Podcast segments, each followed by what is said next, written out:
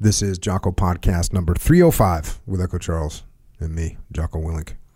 Good evening, Echo. Good evening. Also, joining us again tonight, Dave Burke. Good evening, Dave. Good evening. We are going to continue the review of the book, The Psychology of Military Incompetence, which we started on podcast 303, continued with 304. We're going to continue it more now. And we got through some examples in the last podcast, some of the wartime examples. We'll get through the rest of these examples tonight. And this is a big setup. This is a this is an arduous setup for part two of the book. I don't know if we'll get into part two of the book tonight, which actually starts to dive into the psychology of military incompetence. But like I said before, those explorations continuously refer back to the examples from the beginning, part one of this book, which is what makes the book powerful because it's not just theory it gives you examples that connects the theory to reality. So that's what we're doing. Um, if you haven't ordered this book, order it. It's called On the Psychology of Military Incompetence, written by Dr. Dixon, who is a combat vet himself. If you haven't listened to podcast 303 and 304 yet, you can go back and listen to those first. We're going through these military examples and we're starting to, you can see him starting to tune in, starting to call out some of these psychological pathology that ends up with bad leadership. And with that, we're going to go into the book. This chapter is called Between Wars. So we end we end World War 1 and this chapter is called Between the Wars because what should be happening between the wars? What should we be doing? We should be assessing what we did wrong, assessing what we did right, seeing what improvements we could make, seeing what new technology we could bring to bear. And let's face it, you fight a war like World War One, and there should be an insane amount of lessons learned. Unfortunately, this quote starts off with um, this book. This chapter starts off with a quote from George Bernard Shaw, and he says, "The British soldier can stand up to anything except the British War Office." What a horrible statement that is. Going to the book. Military stock is never lower than at the end of a costly war. With a million dead, society's appetite for aggression has been assuaged. People were weary of the war and tired of soldiering. For the military, the truth was rubbed in by swinging cuts in men and materiel. We're done. World War One's done. You only think about being over it, they're over it. From being the most important members of the community, they were now relegated to a very minor role. That's the military. This thinly veiled ingratitude had three effects upon the military. With the hoarse yet self consoling cry, now we can get back to some real soldiering. They withdrew into cocoons of professional impotence. Isn't that strange? You get done with the war, you say, all right, now we can get back to soldiering which for them, what does that mean? In accordance with the principle that more florid aspects of militarism are defenses against threat to self esteem, there was a falling back upon the rites of the barrack square. Renewed attention to spit and polish helped to expunge the last traces of the mud of Flanders. At higher levels of military hierarchy, service thinking was now embodied in an extract from a paper on imperial defense dated June 22nd, 1926. Quote, the size of the forces of the crown maintained by Great Britain is governed by various conditions peculiar to each service and is not arrived at by any calculations of the requirements of foreign policy, nor is it possible that they should ever be so calculated. That's the most insane thing I've read in quite some time. Well, I guess since I read the last chapter of this book hey, we're just gonna the the we're building our military. The size of our military is just based on kind of what they think it should be. It had nothing to do with what's going on foreign policy. No calculations. That's not what we're doing. In the period between the wars, the shape and the equipment if not the size of the armed forces, were partly determined by a number of curious military attitudes. These centered peculiar, peculiar, particularly around three instruments of warfare tanks, planes, and horses. Describing a tank attack which he had witnessed in 1916, General Sir Richard Gale tells how the British command tried to exploit it with cavalry. Apparently, they failed as it was borne out by the grim sight of riderless horses returning whence they had come. Man, that's an eerie image, isn't it? Of this experience, he writes, I was impressed by the potential of the tank as I was unimpressed by the employment of horsed cavalry in modern warfare conditions. Yet, after all our experience in that war, it took us further 20 years to mechanize our cavalry. The lesson was clear. The lesson was as clear in 1916 as in 1936. In truth, it was not 1936, but 1941 before the British began to implement lessons of 1916.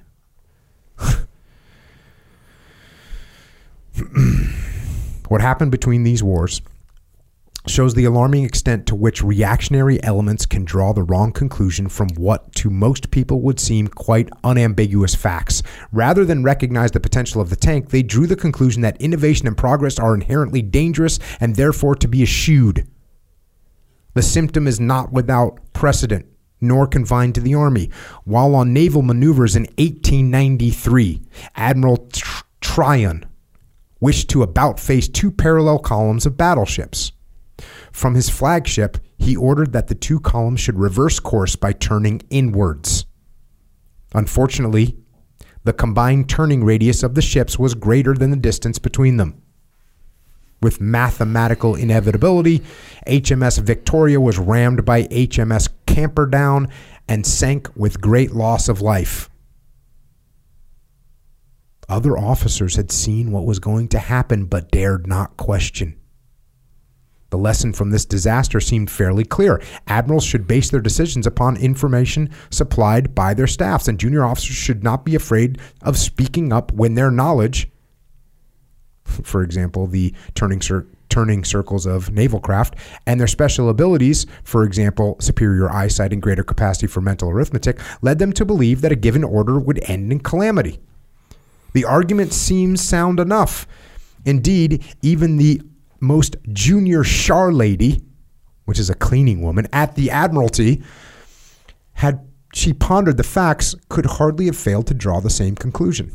But this was not the conclusion reached by her lords and masters. For them, Tryon's lapse just went to show that it never pays to try anything new. There was the lesson learned. Don't do inward don't do that's the lesson learned. Don't do inward t- turns in a column. To return to the tank, the successive chiefs of the Imperial General Staff between 1918 and 1939, with the support of other senior officers, did not exert themselves to mechanize the army. Some were actively obstructionist.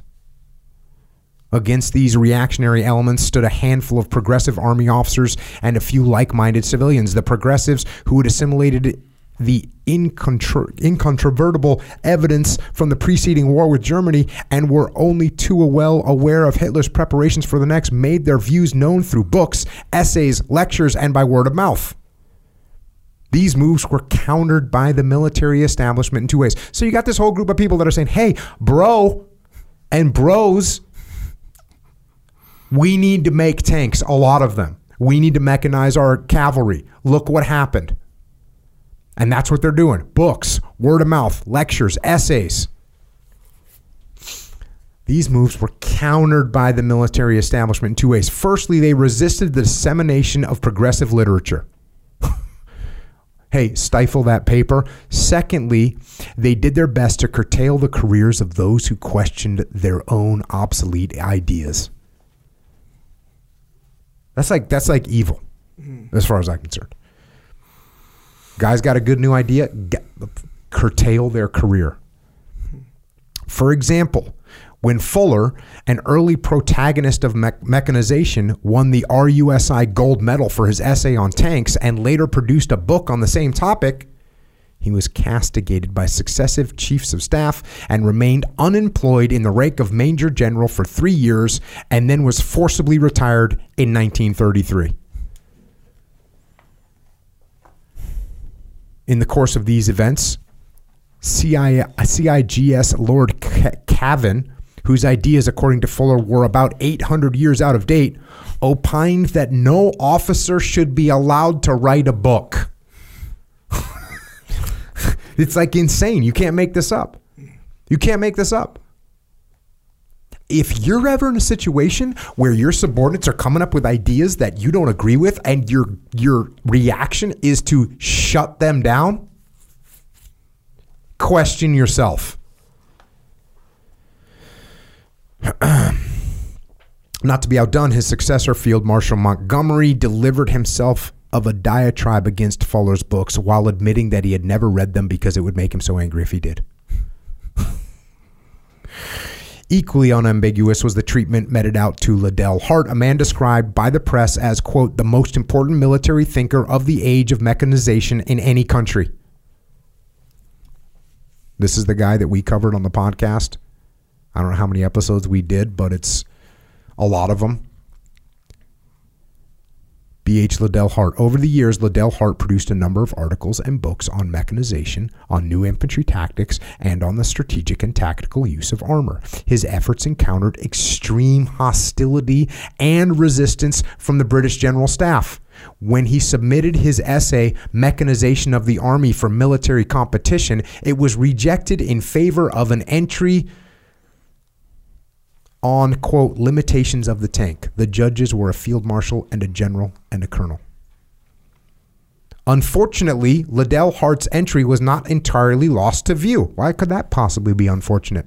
Well, it's because, along with other products of his pen, it was enthusiastically studied by Hitler's Panzer General, Guderian, and became required reading of the Ger- German General Staff.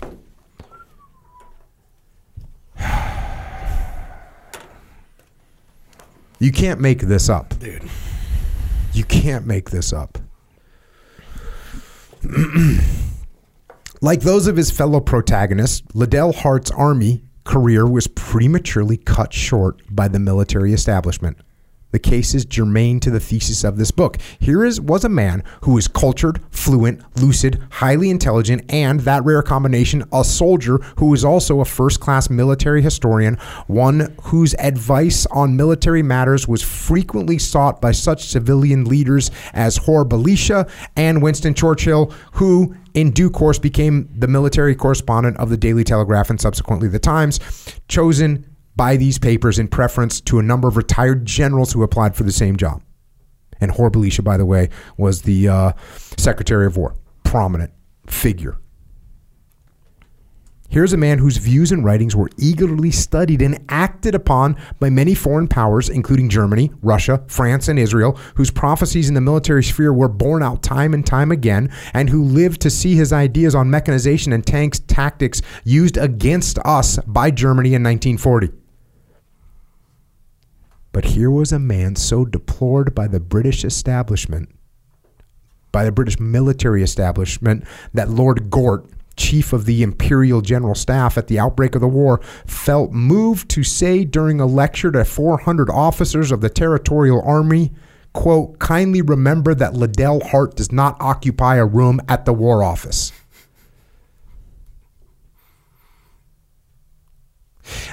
So not only do these people that can kind of play the game get advanced, people that have trouble playing the game, like Liddell Hart, get get pushed out.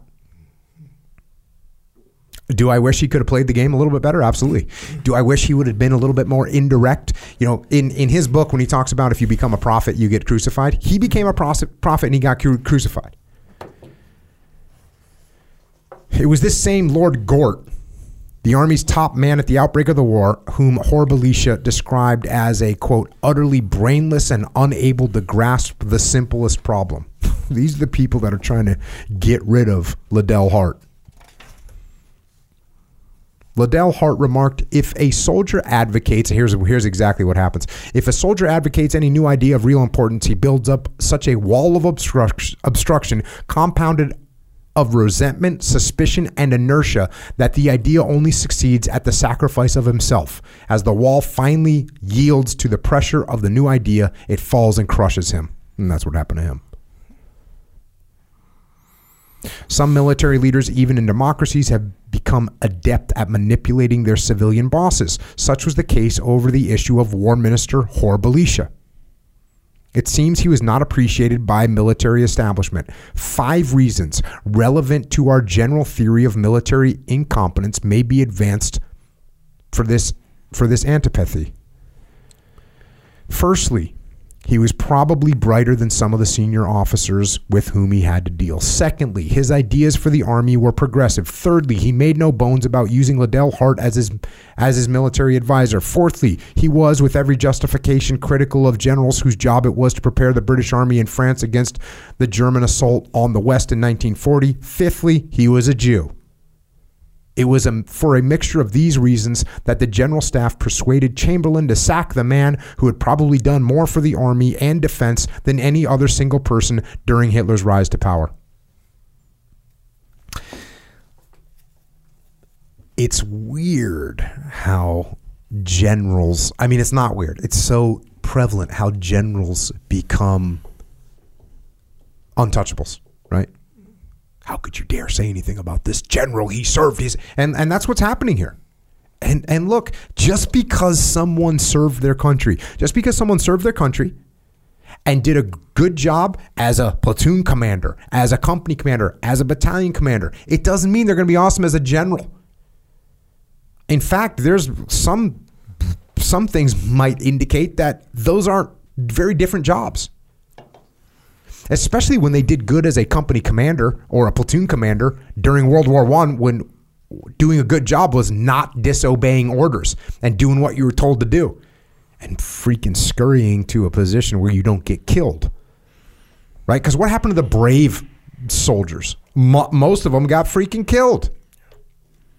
We've talked about this. Thinking tactically and thinking strategically are really, really different and it's actually really hard to evolve from a tactician to a strategist. It's not, a, and and in the military, there's kind of a very clear delineation. Like you're sort of a tactician as a junior officer, and the middle officers, you're sort of like an operational guy, which sits between them, and then the generals are the strategic thinkers. But that evolution is really hard. It's really hard. You talked about Peter's principle, I think, on the last podcast. Yeah. Where you get promoted to your level of incompetence. That barrier between tactical thinking and strategic thinking is hard to overcome. Yeah. Well, you run into it with companies as well, where you get some dynamic person in a startup and they're the CEO of the company, but there's only 48 employees and they can make things happen and they kind of impose their will and they, Totally. they can for, they can kind of win the market and talk to people and they're good salesmen and it works out awesome. And then all of a sudden they got you know 500 employees and they've got a board and they've got regulatory environment that they don't know how to handle and, and they turn into a disaster Yeah. it doesn't always happen but what we fail to do is we don't really do a good job of training people and at least making them aware of the situation that they're facing Yeah, and the other thing I wrote down was you're talking about this is, and I saw this as I got a little more senior in the officer ranks and kind of to get a little more observation of that that general officer tier or that flag officer tier for the Navy is what gets them there is a bunch of success, a bunch of success, and with that se- success. If you're not careful, what that success can do, and it's not just true in the military; it's true everywhere. Is that success is this it equals validation. Mm. And if you got to start to get to this validation, like, hey, what I'm doing is working. You know what I should mm. do? I should keep doing the same thing. And that flies against what you just talked about, which is the training and the evolution to think differently from what you did. And one of the simplest things we see this is, hey, if I if I'm a really good at a frontline task, good at that particular task, I'm, I might, I'm going to get promoted and I'll be the foreman of this other team. And why I'm the foreman is because I'm really good at the task, but my job isn't to do that task anymore. Mm-hmm. My job is to think strategically and lead this team. And I have no skills and no training to do that because the criteria for getting promoted is being good at the task. And that success and that validation sometimes, not always, sometimes leads them to a level that they're not capable of doing, but the system doesn't allow you to give them any feedback. Mm-hmm. Because when you're a general officer, guess what? I'm a general officer. there's there's something that you said that requires a little bit more exploring and that is you said that when someone gets advanced to you know a general officer or a CEO um, in many cases it's based on their successes there's something else it's based on their lack of failures so who you know Dave and I go on deployment. Dave does four operations. They all go okay. He gets the job done. Jocko goes. They we're on the same deployment. You're a task unit commander. I'm a task unit commander. My task unit does 170 operations. 168 of them go really well and have a huge impact. Two of them are jacked up. Who gets promoted? Who gets promoted? This is not like a theoretical question. Who gets promoted? Yeah, I'm getting promoted. Dave's getting promoted. because I didn't make any headlines for this screw up. I didn't cause all this equipment, and God forbid somebody got hurt or killed. Like, we're not ta- we're not having a conversation with Dave. Yeah. Dave, no friction, no resistance, no problem for me, no additional paperwork. I don't have to s- uh, send an investigation out for what happened. So Yeah, and it's not even that extreme. It's really not even that extreme. Like you're you're you're making it really obvious, but it's like, hey, you know, Dave did four operations. They went well. Good job. Jocko did a hundred operations. They had a vehicle rollover, right? Um, they lost a radio, and they had a guy get wounded. The guy get wounded.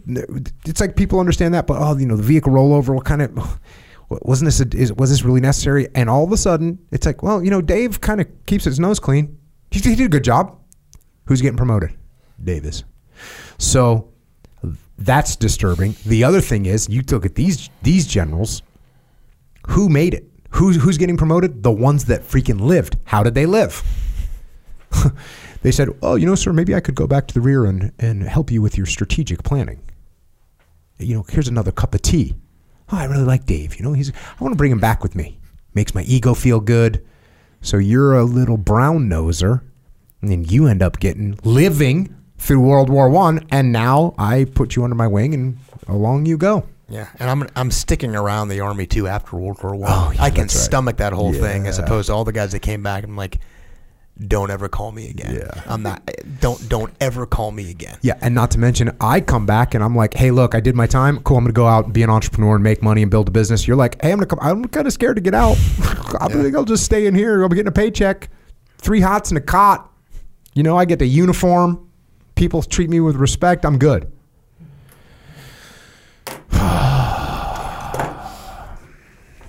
back to the book to understand the psychology of these reactionary elements in the military establishment of men who choose to make the army their career painstakingly work their way up the hierarchy to the highest positions but then behave in such a manner to ensure that if they are remembered at all it will be only for their conservatism we needs must have recourse to ego psychology thus it seems in that in the present instance, military leaders like Deverell, Montgomery, Milne, Ironside, and Gort displayed behavior symptomatic of extremely weak egos. In this light, their behavior typifies the neurotic paradox in which the individual's need to be loved breeds, on the one hand, an insatiable desire for admiration with avoidance of criticism, and on the other hand, an equally devouring urge for power and positions of dominance.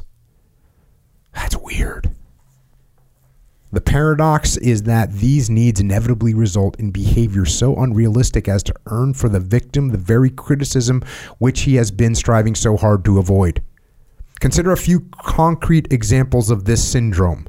For those who had despaired of anyone ever learning anything from the events of the First World War, 1933 bought, brought a belated gleam of hope with the publication of the Kirke Committee report, which was not uncritical of the High Command. It could hardly have been otherwise. But there were those for whom preservation of personal reputations counted for more than the need to avoid the repetition of senseless slaughter to which their direction had given rise. This is this is evil. Um, I'm going to say that word. This is evil. We have a report that comes out that explains what we did wrong. And some people, they wanted to preserve their own reputation instead of trying to save future lives from lessons learned. One such was Field Marshal Montgomery, whose immediate response to the report was to block its dissemination throughout the Army. While one can wonder at a system which would make it possible for one man to operate such censorship, the precise reason for his behavior is by no means obscure. Montgomery, as he then was, happened to be the chief of staff in the 4th Division during the Battle of the Somme. So he's getting ratted out in this report. And he's like, puts hides the report. That'd be like if I, we had the blue on blue in Ramadi and I was like, mm, hide that, stifle it. Our second example is rather more complex, concerning as it does that major obstacle to military development, the horse. As a noble, if uncomprehending factor in military incompetence, this animal was much in evidence between the wars. This is very interesting if you uh, know anything about horses. Upon reflection, it is hardly surprising that the horse became the sine qua non of military life. For a thousand years, men had found it in it enormous advantages. There was nothing better for transportation and load hauling. Horses raised morale and enhanced egos. Horses took the weight off the feet and enabled people to go to war sitting down. When they lay down, you could hide behind them. When it was cold, you could borrow their warmth. And when they died, you could eat them. Because of the traditionally rural origins of so many army officers and military families, horsemanship in the context of sports like hunting, became one of the prefer- preferred leisure activities since such sports as polo, pig sticking, and in an earlier age jousting not only act out symbolic aspects of real warfare but are also associated with a higher social class. There is little wonder that they should find so much favor with those who choose the army as a career. All in all, it's not surprising that the cavalry became the branch of the army with the highest status, nor is it surprising that they should have become the most vehement in the denunciation of the tank, which was seen as an intrusive junior rather than the heir apparent. So they had this long fascination with the horse. They loved the horse. The people that rode horses in the cavalry ended up with a bunch of, you know, prestigious positions and high ranking positions and they saw the tank not as like, hey, this is what's going to take over the horse. It's trying to, to, to, to, it's junior to the horse. It's not as good as the horse. Nor is it surprising that the desire of the War Office to placate the cavalry was stronger lo- than logic. Not only did they veto any expansion of the tank corps, but under the direction of Montgomery, ruled that the new tank brigade should never be reassembled, and this in the mid 1930s with Hitler arming to the teeth. That's you can't you you just you have to have a you have to be a, kind of like a, a psychopath to do There's that. ins- eh, there's a level of insanity in there. It's like how how do you look at a horse in a tank and look at him go well? yeah. And, eh, you know, I was thinking like the bolt action rifle or the automatic machine gun. Hey, fire that one. I think Cool, we're fire- actually talking uh, sword versus Yeah. automatic machine gun. I, I'm just trying a to come up with horse something against a like, tank. yeah, you like- got to go fur. You got to go harder, bro. Yeah, that's a fair point. It, it just the, the depths of craziness. And look at that. And and Carrie was talking about this after the last podcast. K Dog was talking about this. Was the culture of the of the um, the cavalry, Mm-hmm. and you just said it in there. Uh, what was it a thousand years? Yeah. People been using horses in combat. Like there's a culture inside there that's going to be kind of hard to break into. The tank. Come on, man. And and and, it evokes kind of the same frustration that I artic- articulated in the very first podcast about the machine gun. No, it was before then. And when I talked about the machine gun of how how long does it take for me to watch a machine gun mow down some of my guys where I go, time out, stop, stop. I got this one wrong. We need to come up with another plan, as opposed to like, no, just keep sending them in And do that for four years. for four years at the risk of literally, I mean, millions of people, but but the horse and the tank, and even like old pictures of the world. The, the crazy thing about World War One tanks, so like the previous era of tanks that they'd be leveraging from, they're these giant, massive things. They're like almost like comedically too big. Yeah. But you, if you would have just put those two side by side, like you said, there's a level of psychopathy, a level of of of of crazy. You got to go. No, the horse, Yeah. Give me the horse Give and me the, the horse. sword. dude.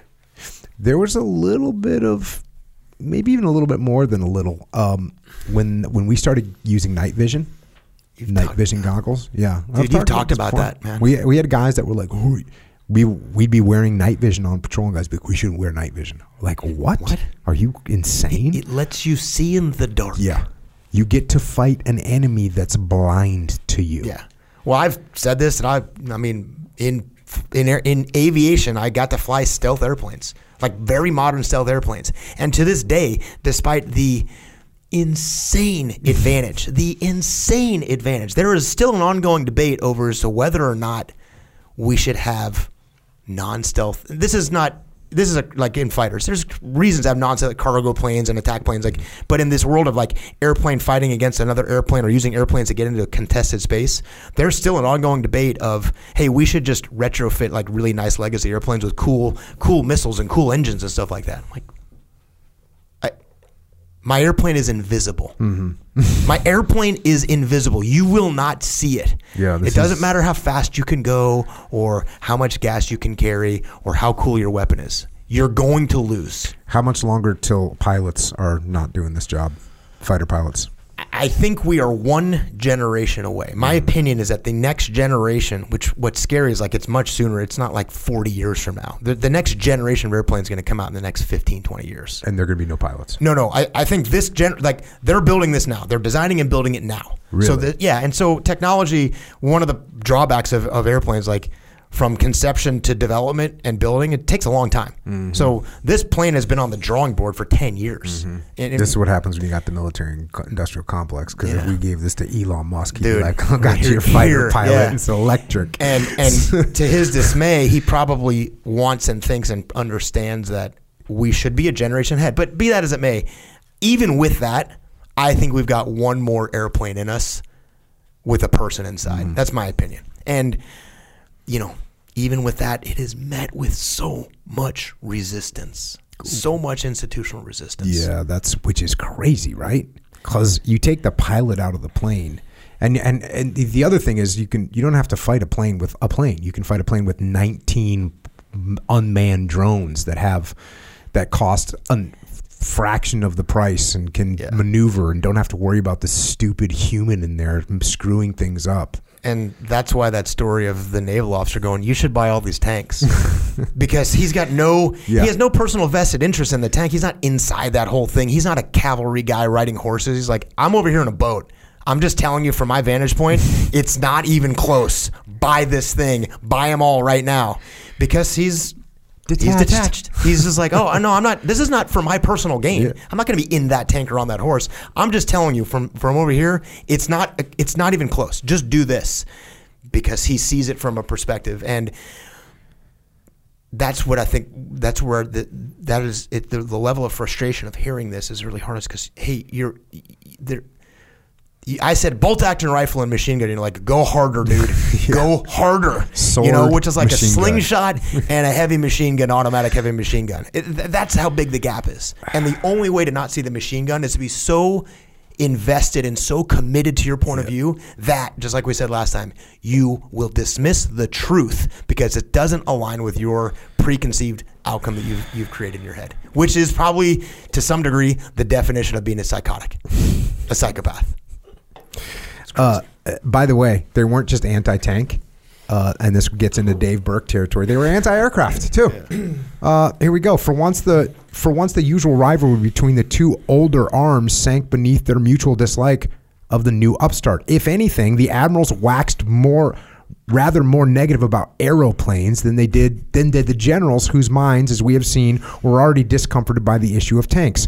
As mechanization threatened horses, so aircraft threatened battleships. But unlike horses in military minds, battleships were only the last succession of obstacles to progressive naval thinking. Before battleships, it had been wood, and before that, sail. Each relinquishing, each, each relinquishment and transition had been bitterly resented, heavily opposed, and productive of such irrational thinking as tends to occur when dearly loved objects have been renounced.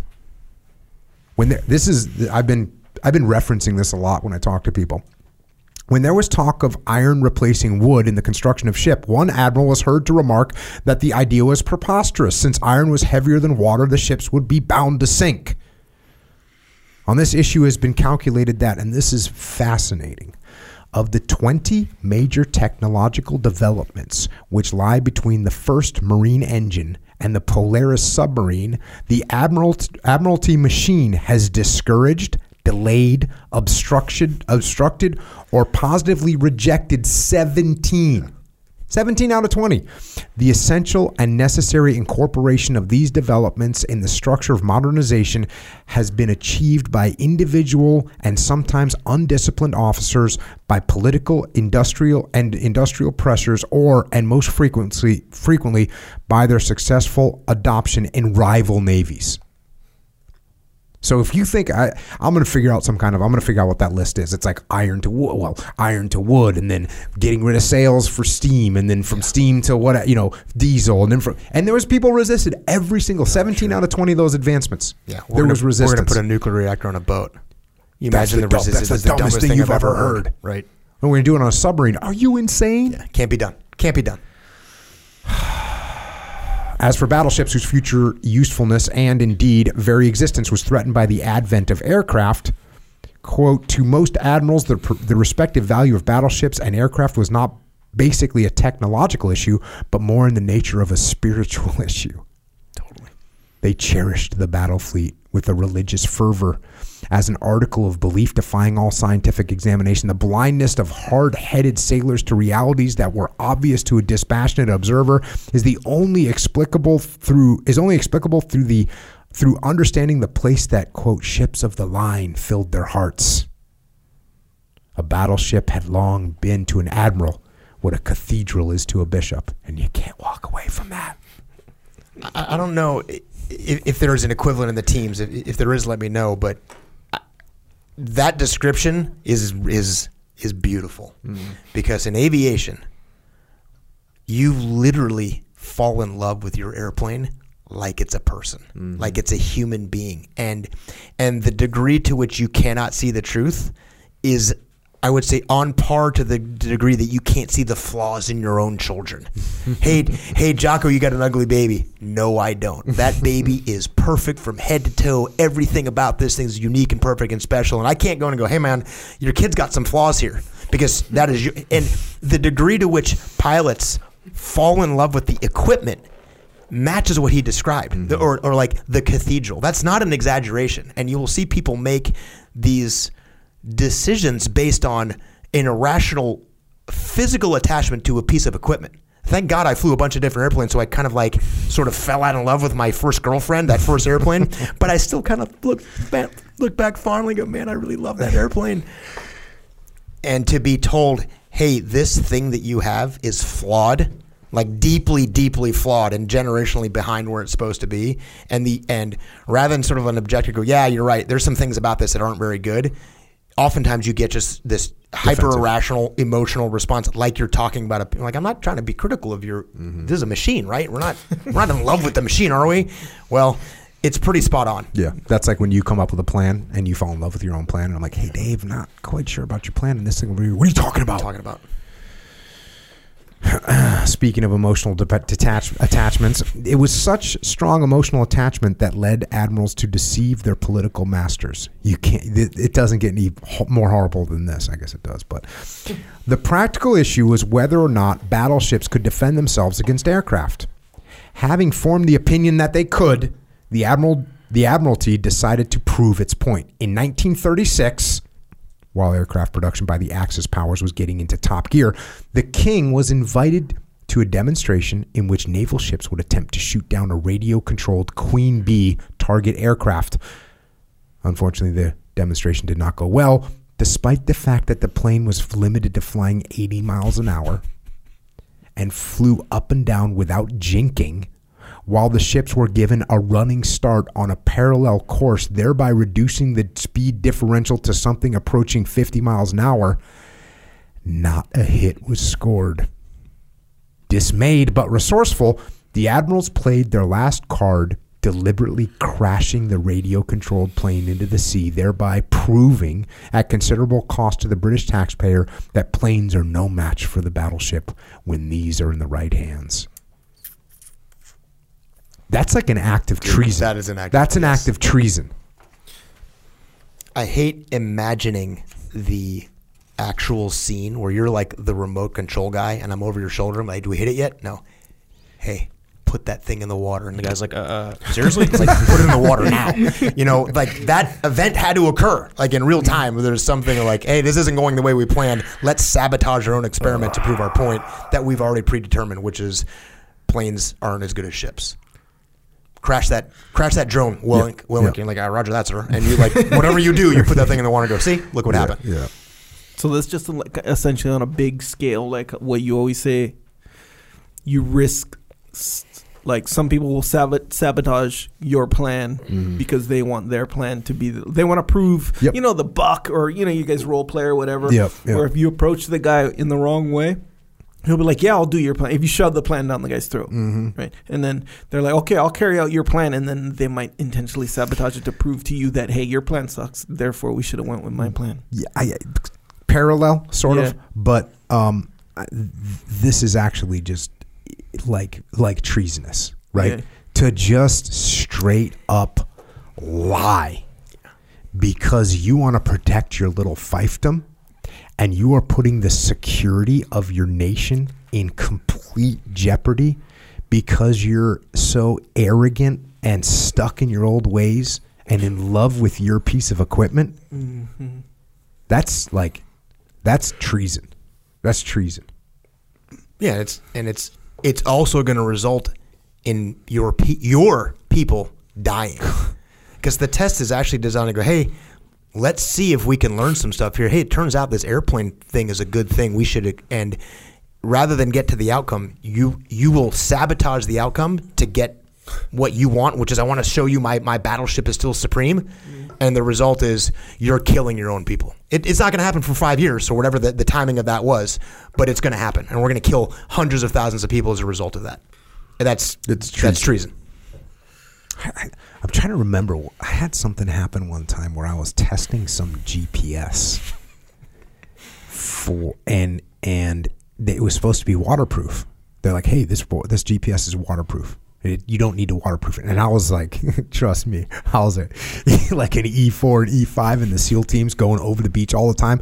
I was a freaking expert." On what was waterproof and what wasn't. And I looked at this thing and I was like, You're saying this thing is waterproof? Like that's what you're saying? And they're like, Yep. And I said, No, but how do you how should I prepare it? They're like, You don't need to.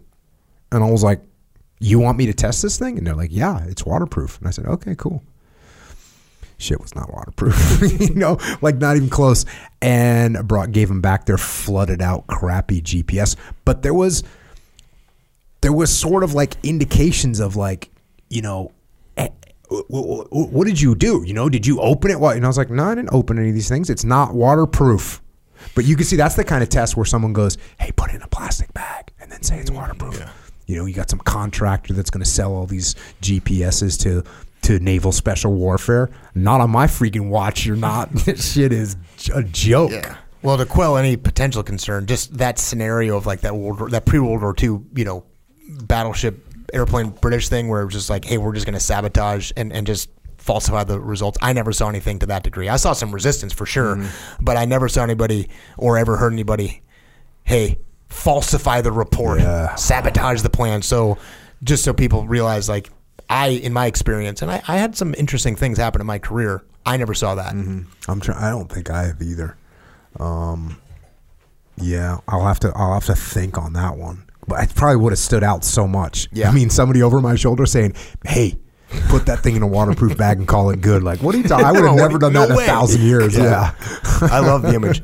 Willink put that drone in the water. Like, sir, what do you mean? Crash it immediately and tell everybody it got shot down. Like, what's dude, funny is, we crashed some drones. As a matter of fact, we were in uh we were going through through urban combat training and task unit bruiser, and we're supposed to be using these drones and everything. And my freaking AOIC, it was one of Leif's AOICs was like a drone pilot, and whatever he was doing, like he's like, all right, I'm going, you know, we're, we're flying it, gonna go look at the target, and he he bring tries to bring it back, and this thing came in at like, well, I don't know how fast those things go. What would be a realistic speed for a drone? 50 knots. This thing comes in at 50 knots and just waylays into a tree.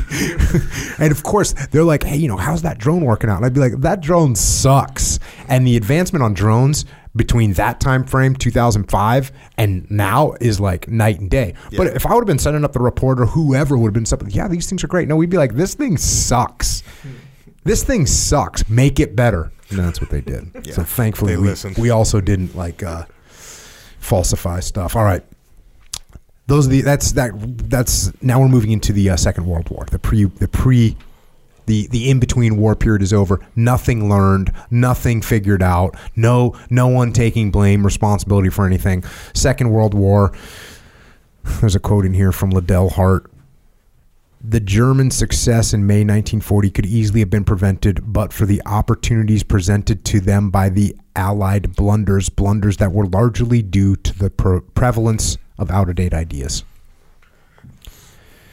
After an appalling start in which the Allies were outfought, outmaneuvered, and outstripped in the quality of their military thinking and equipment, the Second World War produced the biggest transition in military competence since the days of Wellington. It was born of necessity and may be said to have dated from Dunkirk. This jolt to 100 years of mil- military maundering and 20 years of blind complacency achieved three ends. Within a space of days, it shattered many long held dearly loved illusions about the nature of modern war. It hastened the eclipse of the old, the reactionary, and the untalented. Finally, by rendering the armory temporary, impotent, Dunkirk put the most junior service in the center of the stage. Dave Burke is excited. Now, the first time the continued existence of the Army and Navy became totally dependent upon their protection by the RAF. Look at the smile on this guy over here. As for the bad start, this was a legacy of factors that touched on in the previous chapters rigidity of thinking, overconfidence resulting from a pathetic belief in antiquated methods of warfare, and refusal to accept that enemy intentions may confound the armchair prophets. The following examples from Liddell Hart's History of the Second War illustrate these shortcomings. On January 10, 1940, a German aircraft carrying the liaison officer of the Second Air Fleet lost its way and crash landed in Belgium. By an extraordinary chance, the officer was in possession of the complete operational plan for Germany's attack on the West. Did you hear what I just said? By extraordinary chance, the officer was in possession of the complete operational plan for Germany's attack on the West. He tried to burn the plan but failed to complete this task before he was captured. In this way, its contents became known to the Allies. Hitler's response was to devise a new plan which involved attacking France through the Ardennes rather than through Belgium as originally intended. This episode was damaging to the Allies for two reasons. First, Firstly, in the belief that the captured plan was a deliberate deception, they failed to modify their own plans. Secondly, contrary to advice received years earlier, they clung to the belief that the wooded area of the Ardennes was impassable, to tanks. As a result, the strongest Allied forces remained poised for attack through Belgium, while the Germans suffered little resistance to their outflanking drive through the Ardennes. Here's another one. The French, though possessing many tanks which were as good as, if not better than, those of the Germans, were steadfast in their belief that horsed cavalry could destroy German armor in the Ardennes. For this reason, they refused to accept the suggestion that felled trees might be used to delay the German advance. Like the Poles, they were sadly disillusioned about the outcome of a conflict between horse and tanks. That's the Poles and the French. Both making the assessment that, hey, you got tanks, but we got horses. The British retreat from the Gazala line in 1942, which resulted in the loss of Tobruk, followed by a headlong flight back into Egypt, was the second worst disaster of the war after Dunkirk. Tobruk cost Britain 35,000 casualties and an enormous loss in ground and materiel. Why did it happen? Inadequate generalship. The army commander, Major General Neil Ritchie, a fine looking man, has been described by his contemporaries in ways strikingly resemblant of Elphinstone, Raglan, and Buller. Here's, here's, here's what his uh, contemporaries had to say about him. Ritchie was all haywire by then, all for counterattacking in this direction one day and another the next, optimistic and not and trying not to believe we had taken a knock. When I reported the state of the First Armored Division to him at a time when I was planning to use it for a counterattack, he flew to see me and almost took the view that I was being subversive. Another one, General Ritchie had a great air of decisiveness. yet was really rather indecisive. According to the same Corps commander, he, quote, had a tendency to ask your advice and having received it, acted in the opposite way. Here's another one Ritchie is not sufficiently quick witted or imaginative. imaginative. Another one, a fine, robust looking man with charm and manner, but no aura. And finally, confident and decisive in his speech, but one did not always feel he was quite so confident and decisive in his mind. That's another thing. I talked about that, I think, on the first one. This act that you learn. Yeah. You learn to kind of raise your voice a little bit. You learn to project. You learn to furrow your eyebrows a little bit. And you say, hey, listen, Burke. I love doing that, right? Because it's something that we experience so much in the military. Listen up, Burke. Hey, I don't need your input right now. Hey, look, we need to make a move, Burke. You know, like that thing. People learn that in the military. You learn how to act like that. And eventually you can learn how to hide behind that. You see that all the time. So, and people get fooled by civilians get fooled like by that, like it's going out of style. I mean, that's what they're looking for. They're looking for the typecast colonel, the typecast general that furs his brow, sits up straight with a good posture, and then speaks in a clear, effective manner that people are going to listen to. And the politicians love to take that guy and put him out there to put out the word. You know? But you know what I'm saying? They do they take that guy, they put him out there hey, you know what? We got Willink. Willink, Willink can put on an act. No one's gonna mess with Willink. Put Willink on the stand. Put Willink on the stand. Willink gets in. He puts his uniform on. Freaking puts his shoulders back, chest out, and then says, "I'm going to tell you this one time. Here's how it is going to happen." Boom. People aren't questioning that. Uh, fast forward a little bit. Under the ineffectual leadership of this big, kindly, courteous, unimaginative, apparently complacent, yet occasionally touchy general, the Army suffered a decline in organization, discipline, and drive. It became flabby instead of taut, sluggish instead of agile. Once again, that fatal amalgam of overconfidence and underestimation of the enemy produced a dulling of military endeavor. Rommel himself, in his diary, ascribed his success to the British predilection for frontal assaults.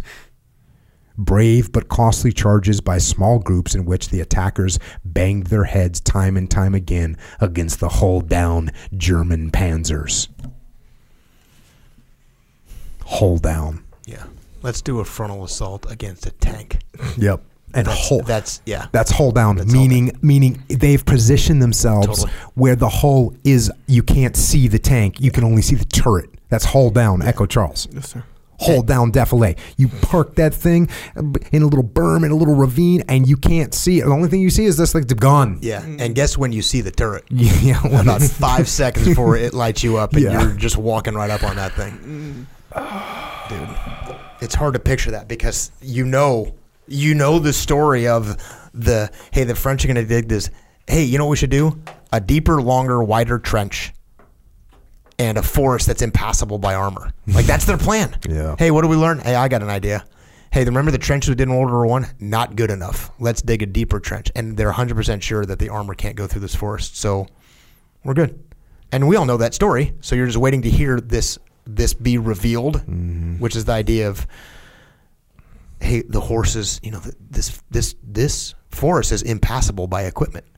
So you know what you're going to need? Some horses. yeah. You know what? When I had when I had down some trees. when I had Ben Milligan on from from his book um, by Water Beneath the Walls, one of the interesting things the like the Marines had issues at Tarawa, and their solution, like, hey, we our tracks didn't make it through, and some of our Marines didn't make it to the beach because they hit, um, you know, hit the the reef 800 meters out. Marine solution was okay. You, guess what? Real simple. We need more more Marines and more tracks. We need we need you know 80 tracks to make it through and half of them don't make it? Cool. 160 is the number. Yeah. and the the the navy was like how about we go and you know try and figure out where those reefs are? Hence udts Nice. if you didn't listen to that podcast i think it's 298 with ben milligan. And get that book get that book. That freaking book is outstanding. By water beneath the waves. Talk about a going into depth and figuring out and understanding why things are the way they are. It's an outstanding book. From the standpoint of human behavior, human feelings, leadership, and decision making, the events of 1942 in North Africa exemplify in microcosm the major causes of military incompetence. Underneath his robust exterior, Ritchie, like Buller, before him, and Elphinstone before him, lacked self confidence and seemed more concerned with proving himself to himself than with prosecuting the war.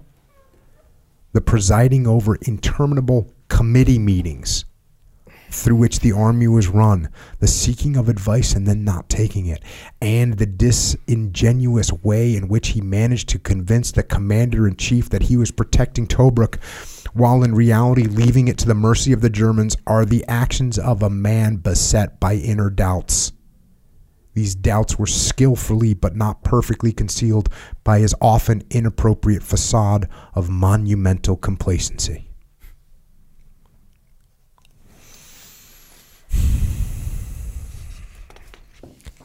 Now we go to Singapore, chapter 11. One can sum up by saying that those responsible for the conduct of the land campaign in Malaya committed every conceivable blunder. Major General Woodburn Kirby, Singapore, the chain of disaster. In the nine weeks between early December 1941 and mid February 1942, the impregnable force, fortress of Singapore, Europe's gateway to the east, with its thriving city, huge naval dockyard, and strategic vital airfields, fell lock, stock, and barrel into the hands of the Japanese. The invasion of this island stronghold, the complete defeat of the combined British and Australian garrison with its Army, Navy, and Air Force units was the ultimate unconditional surrender of the whole area was so rapid that even the Japanese were staggered. Indeed, one almost might say nonplussed by the ease, speed, and enormity of their success. In the long run, the results of this disaster may be deemed incalculable. The myth of European supremacy over Asiatic peoples was exploded forever, and the prestige of competence of the British military endeavor in the eyes of the world in general, and America in particular, were damaged beyond repair. In the short run, Britain lost her last and strongest foothold in the Far East, an appalling setback for the global war effort. Effort. We lost thousands of lives, both military and civilian, but worse perhaps than the loss of life, the military debacle condemned thousands more to three and a half years of Japan misery in Japanese internment camps. Finally, the economic loss ran into hundreds of millions of pounds. We forfeited elaborate and expensive dock installations, naval and other engineering facilities, military stores, fuel, the major port for exporting urgently needed rubber, and two new first class battleships. Most of these material assets fell virtually intact into the hands of the enemy, thus, in effect, doubling their value, the value of their loss to the Allies. Like other cases we have discussed, that of Singapore is essentially a human problem, a product of human behavior, human intellect, human character, and human error. No explanation in terms of geography, climate, broad political, or military considerations can possibly do justice to the facts. At bottom and at the top, we are confronted with issues that are primarily psychological and which only a reduction to psychological principles can possibly explain. So, this freaking disaster unfolds in Singapore. A disaster. And as you're going to see, it's not about who is smart and it's not about like the military situation. It's the freaking psychopathology of the, the leaders. Let us state the problem in terms of a number of questions. Why was the impregnable fortress planned and serviced in such a way that while presenting apparently formidable defenses on its southern side, its back and northern shore was no more of a resistance than would-be invader than the back of Bournemouth? Why was there an almost total lack of coordination and cooperation between those who had been entrusted with the job of defending the island? Why was it clear that the Japanese could and would assault the island from its northern side, northern side was nothing done to erect defenses in their path. Why did the the general officer commanding Singapore Lieutenant General Percival ignore the urgent advice of his subordinate, Brigadier Simpson, and of his superior, General Wavell, to implement these defenses? Why, on the one hand, was so little done to protect the civilian population against air raids, and on the other, so much done to prevent their knowing the true facts of the situation as these unfolded? Why did General Percival persist in believing the Japanese would attack from the northeast when confronted with overwhelming evidence that their assault would come from the northwest? Why did the officer commanding the Australian forces on the island forbid his troops to escape while secretly plotting his own getaway from the island? Finally, and perhaps greatest of greatest interest, how did the men who could perpetrate such colossal errors of judgment ever reach a position where this was possible? It's quite the setup. In 1925, there was a protracted and acrimonious argument between the Army, Navy, and Air Force chiefs as to how Singapore should be defended. While the older services pressed for fortifications and heavy fixed guns to repel an attack from seaward, Trenchard for the RAF advocated for a large force of aircraft to repel any attack before it could become come within range of the island. Needless to say, the Army and the Navy won their case at the expense of more junior service. Heavy fixed armaments, armaments became the order of the day. This debate, in which the RAF had to concede defeat, had three unfortunate consequences. Firstly, the island was left exposed and undefended on its northern side. Secondly, senior army commanders from that time on stubbornly clung to the dogma that no Japanese would ever advance on Singapore down the Malay Peninsula. Finally, the bitter inter service quarrel which ensued resulted in an almost total lack of coordination between the three services.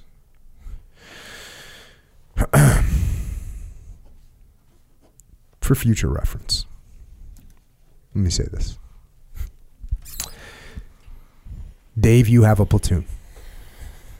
In your platoon, there's a two different, let's call them cliques. And they have two different ideas of what you should be focused on and how you should operate. And what you do is you sort of negotiate a, a peace between these two cliques and you sort of compromise and you figure out, hey, like we'll do a little bit of this clique and a little bit of that clique, and you kind of you kind of bring these forces to a a compromise. You get them working together. You get them to like take these things that they could be arguing about. You you give one here and give the other side one here, and so you you end up with a team that, although they're not perfectly in sync, they're at least sort of working together. My platoon, I have two cliques, and what I do is I get mad at them because they don't get along, and then I agree with one of the cliques actually a little bit more and so I give them favoritism, and now we end up with this, you know, head butting. Who, who, who's got a better platoon?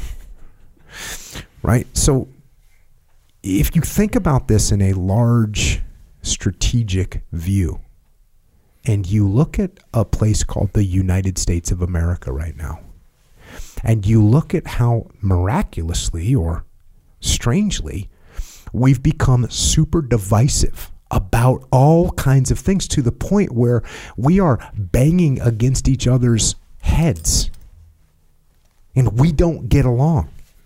And we've got people that sit so far apart in their beliefs. Not only do they sit so far apart in their beliefs, they can't find common ground on anything. On anything. And we've got known, known actors in the world that make moves to increase the division between the sides of people that we have in America. And the people in America don't even recognize that all of this fighting is making our platoon weak. It's very interesting, isn't it? It's very interesting that we know that there are actors that are cre- there are state actors that are creating divisiveness in our own country. And yet, instead of saying, hey, you know what? Actually, we, we shouldn't argue about that stuff. Hey, you know what, Dave? You got your opinion on that. I got my opinion. But you know what? There's a bunch of stuff we agree on. Let's focus on that. Okay. You know what? That makes sense. We can go execute the mission now. Instead, no, you know what, Dave? You don't agree with me on this? Well, screw you. I don't even want to work with you. Now we can't operate. We can't get anything done. So obvious. Yeah. It's so obvious. It's hard to look at too, because not only are you going to disagree with me, you're going to actively, actively sabotage my efforts. 100%. And and the hardest part about that is that the reality is, is we are on the same team. those two, those two platoons in your task unit, they're on the same team. Very disturbing. Yep. I've been trying. I've, I've got to think of a way to articulate that a little bit more clearly, and and present it in a way that people can see it. But it's very difficult because when you present it, if I present it to the platoon and say, "Hey guys, I think it looks like we're we're actually looks like we're actually not uh, helping here. We're not moving this thing forward." You know what? One side says, "Oh, so you're trying to take their side, are you?" Yeah. That's exactly what happens. That's and that's the point I was thinking when you said that when when you you know you you you were sort of overt like I show a little bias towards this one team, Mm-hmm. which is all the other side needs to go. Oh, I see what side you're on. oh yeah. I see what your I don't trust. You're one of them. Yeah, I see what you're getting at. So I've got to think of a way to articulate this properly Yeah. to people because right now, but we don't understand it as Americans. We are in this sort of trap where there's a total lack of coordination between the different sides. Yeah. Our government can't even get anything done. They're they're they're they're losers. They're just not not making any progress. And all they're doing is fighting with each other and not realizing that while we're fighting each other, number one, there's other state actors that are that are feeding this fight. And while they're while they're feeding our fight and we're having these infights, guess what? These other state actors are doing: growing their economy, unifying their people, growing their military strength, growing the will of their people, and we are being divided.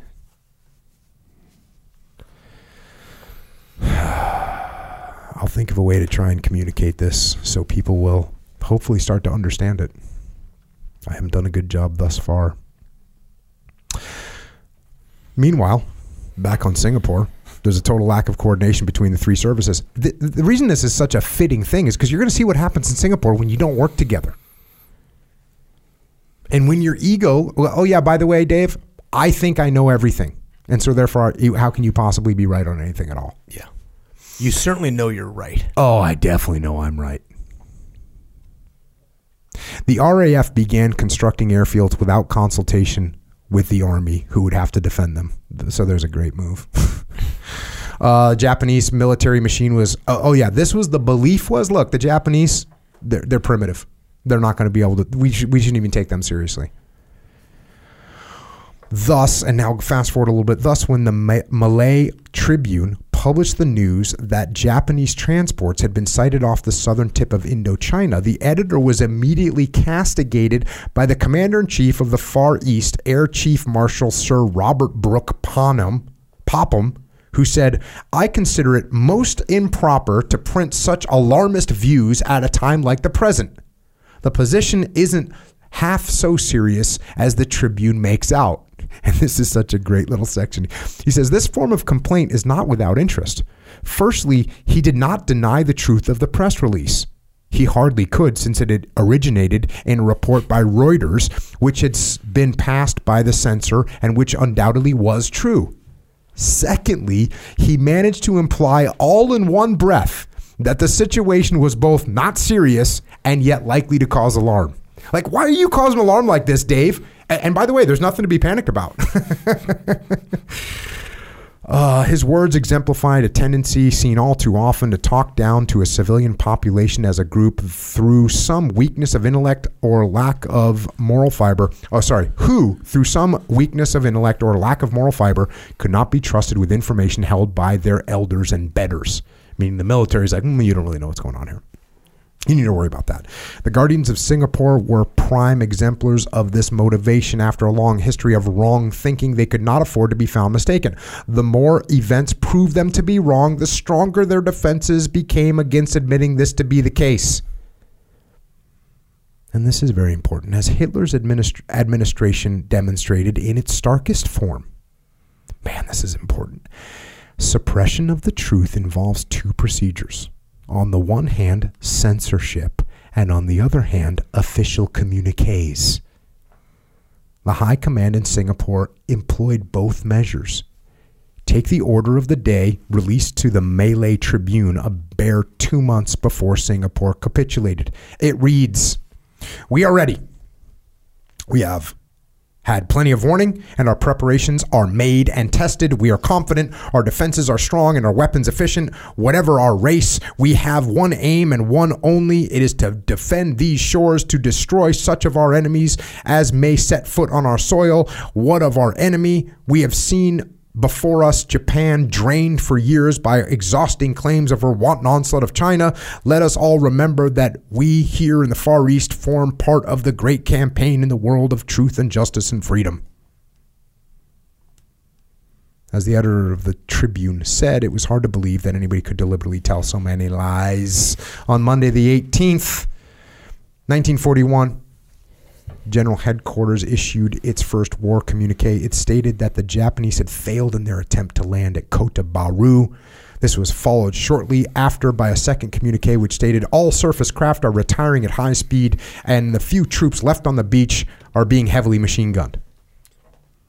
In fact, the communique was essentially untrue and deliberately misleading. Within a space of a few hours from the time of the Japanese landing, Kota Baru was firmly in enemy hands. Uh, there's a couple battleships. As a desperate medal, measure, two battleships, the Prince of Wales and the Repulse, were sent to Singapore to create an 11th hour presence. They were under the command of Admiral Sir Tom Phillips. In the words of one who met him, quote, a real old sea dog, bluff and tough. Unfortunately, he lacks sufficient vision. Despite strong warnings that he could not expect adequate air cover, he was soon off with his two ships in search of trouble. At first, all went well as the ships steamed reassuringly up the east coast. When he heard that there was weather, so he thought he'd be okay. His ships, but the weather lifted. His ships were spotted by Japanese Air Force, torpedoed, and sunk with a total loss of 840 officers and men. By all accounts, Phillips was a brave and conscientious officer, but his braveness bordered on foolhardiness, and his errors of judgment not only had a devastating effect on that much cherished commodity, but the morale of the Singapore civilians also sealed the fate of their city. So much for the Navy. In their chosen field, the senior command of the RAF acquitted themselves little better. better. It has already been seen how Air Chief Marshal Brooke Popham underestimated Jap- Japan's air strength in comparison with his own ill assorted group of obsolete aircraft. The same 63 year old officer, whose most notable characteristic was a tendency to fall asleep on the slightest pretext, showed such disastrous hesitancy and indecision in his capacity as commander in chief that as the official history was moved to state quote it is possible that he did not fully realize the importance of speed. The need for quick decision was not apparently realized at headquarters malaya command. And this is something i talked about earlier the first night raid. They get a they get a warning 30 minutes early that there's japanese inbound. And um, they didn't do anything. It seems the Japanese had committed the unforgivable faux pas of attacking at night, unforgivable because it conflicted with the official dogma that the Japanese were unable to fly their planes during the hours of darkness. This idea cost Singapore 61 dead and 133 injured, but the recklessness of the admirals and the dithering of the air marshals were nothing as to the uncompromising of the generals. It seemed that nothing could move them, not even pleading of their fellow officers. As Noel Barber says in his book, Sinister Twilight, quote, when Big Brigadier General Simpson, and you remember this is like the good guy, when Brigadier General Simpson, the chief engineer, went to see Major General Gordon Bennett, commanding the 8th Australian Division, he found it impossible to make him realize that there was an urgent need for anti tank defenses. At first, he did not want to discuss the matter at all, Simpson noted after the meeting. Simpson was horrified. Could not the Australian general understand that there was nothing on the long road to prevent the enemy from reaching them? Apparently, Gordon Bennett could not. For in his diary that night, he wrote Malay Command sent Brigadier Simpson to discuss with me the creation of anti tank obstacles for use on the road. Personally, I have little time for these obstacles, preferring to stop and destroy tanks with anti tank weapons. No wonder that the Japanese never slowed down. No wonder that time after time troops were annihilated by skillful Japanese enveloping tactics. On the British side, wrong decisions were made, communications broke down, whole pockets of troops were cut off. First, Japanese tanks appeared and came as a great surprise to the British, who had not one single tank in Malaya. In a jungle country where the British had insisted that tanks could never operate, the Japanese tanks moved easily between spacious rows of rubber tree. End quote. Major General Gordon Bennett was not to use the appropriate vernacular, an isolated pocket of resistance, nor did he hold the record of obstinacy. In Barber's words, attempts by Brigadier Simpson to move and add to the defenses had been balked at at every turn, largely by General, General Percival who seemed to have had a fixation against such measures. Nothing had been done, nothing was being done despite previous pleas. A hazard of belonging to any rigidity, any rigidly authoritarian hierarchical organization is that from time to time the individual, out of dire necessity or from strong personal conviction, feels compelled to apply pressures to those above him.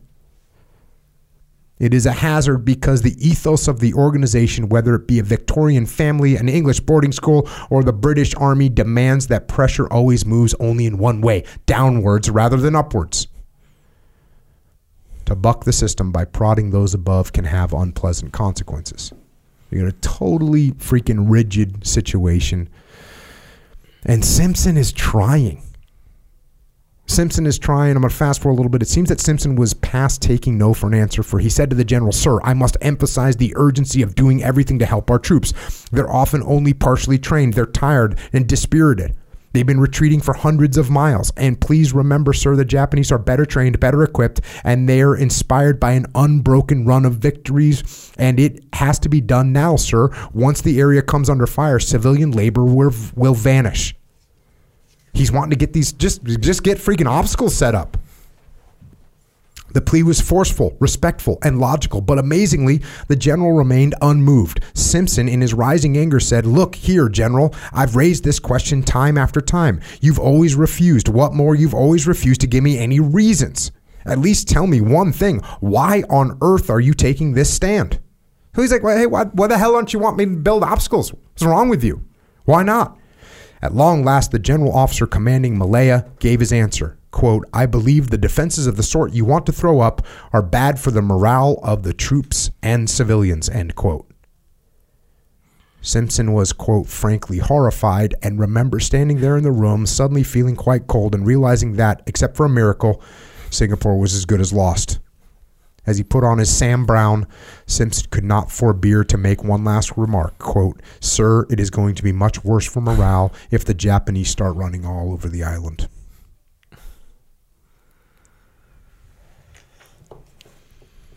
You can't make this Dude, up. that is so hard to listen to. And for whatever sense of validation in my head of as soon as he said it's bad for morale, my first thought was, you know what's worse for morale? And of course, you know, I don't know what he's going to say, but I understand that that's what this guy is seeing or thinking. And, and you saying that doesn't make me feel any better because it, it's just, I mean, I'm just getting repetitive at this point. It's mm. just a, a, you have to be crazy to not ac- accept to not accept the facts that don't align with the worldview you've created in your head. Yeah, and I, I'm only reading chunks of the book. It's even worse than it's worse than I'm making it sound. And I have the distinct disadvantage of seeing how much of this How book much you've actually gone through and go, wow, there's chunk. I mean, big, big chunks, Yeah. which I can only assume. Just As reinforce just- over and over yes, again. This another example, another example, another example, another example. And this dude is a good writer. Mm. And he's a good writer. And you and, and I'm glad that in the very beginning you set this up. This this isn't a researcher. This isn't like a, a theorist or or or a you know an academic. He, he has all those pedigrees. This guy fought. This guy fought In He was- World War he was a-. He was a warrior. He was wounded. Yep. Yes, yes.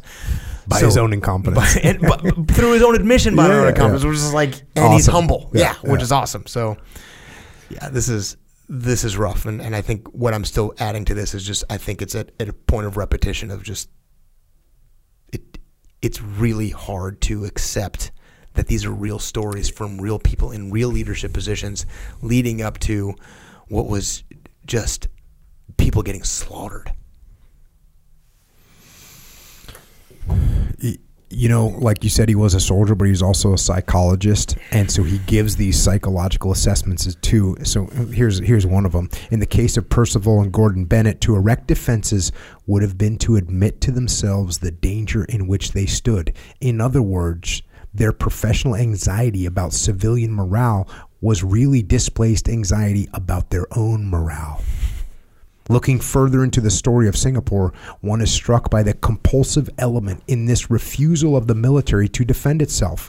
Such compulsive behavior is typical of many who present an authoritarian personality and are reared in an organization which traditionally deals with fear and danger by ritu- ritualistic means, i.e., bullshit, chicken shit, drill, and parades, etc.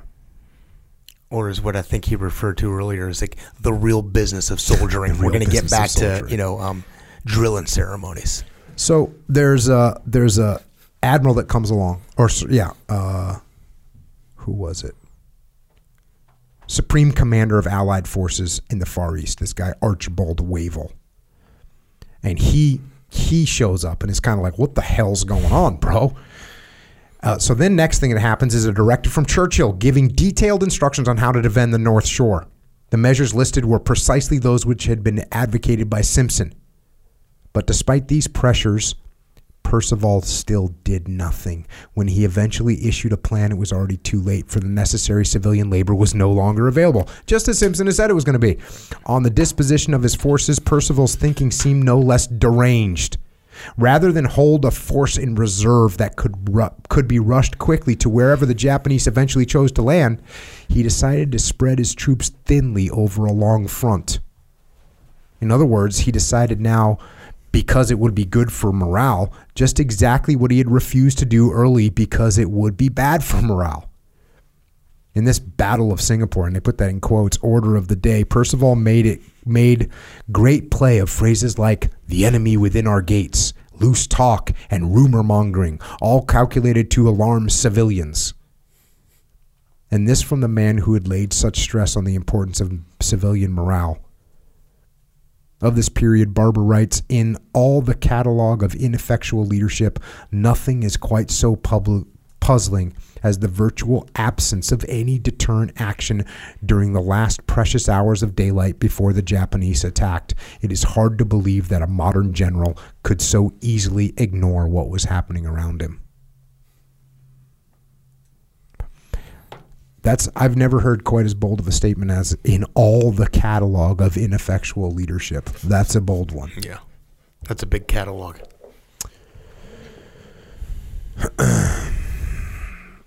says for the Allies, it was a week of chaos and confusion, unrelieved by any vestiges of com- competent leadership or generalship. Thanks to the absence of defenses, including a failure to use searchlights, which had been assembled to blind and make targets of the attackers as they paddled their way across the Johor Straits, the Japanese landed almost unmolested. Despite a devastating barrage from Japanese artillery, British guns, instead of pounding the enemy's point of embarkation, remained mute, awaiting orders that never came. Despite weeks of warning, Allied ground forces were speedily outflanked, encircled, cut off, or routed. In the event, 138,708 British, Indian, and Australian soldiers either died or went into captivity. This is the beginning, if you've listened to podcast number 12, Alistair uh, Urquhart, the Forgotten Highlander. This is this is where he starts his captivity. I think he'd been in the army for like two or three months at this point, 19 years old. 138,000 in one event.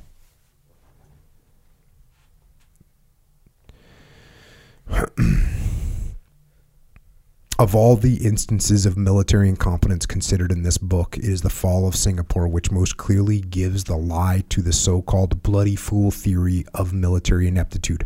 Percival was, in fact, highly intelligent and had shown himself in pre- previous years to be a brilliant staff officer. What he shared with other earlier military incompetents were passivity, the opposite of default aggressive, by the way, and courtesy, rigidity, and obstinacy, procrastination, gentleness, and dogmatism. 138,000. Two battleships, by the way. Insane.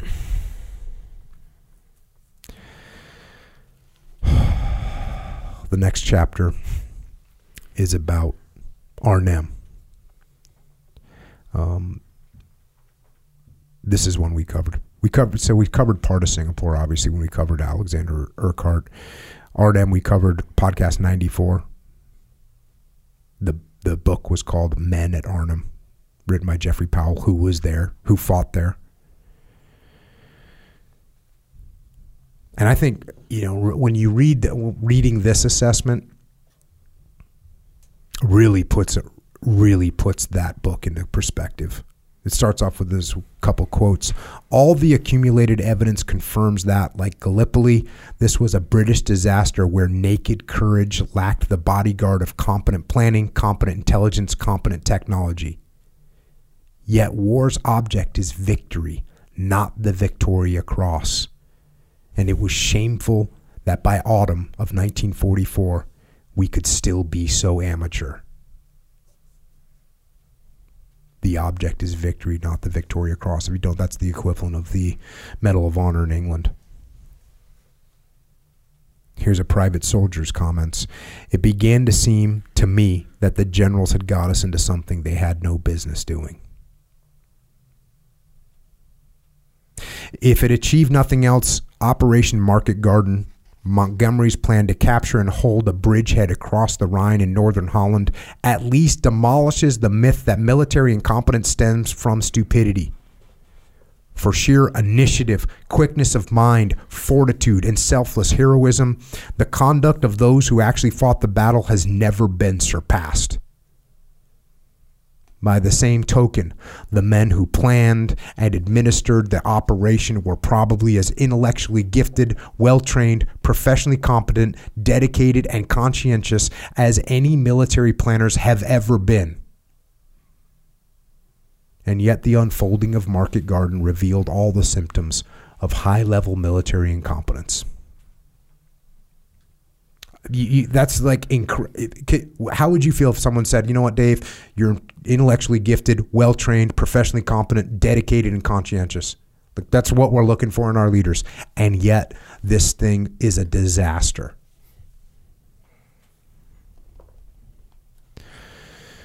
The failure of the operation resulted from a a, a linked together of the following factors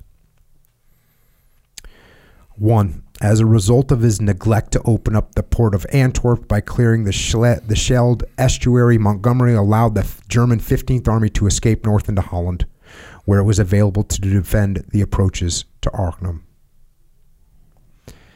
Two, the arrival at Arnhem of 30 Corps depended upon the advancing across 64 miles of enemy held territory on a one tank front along elevated unprotected highways flanked by a soft and tank and sodden tank proof landscape interspersed with waterways.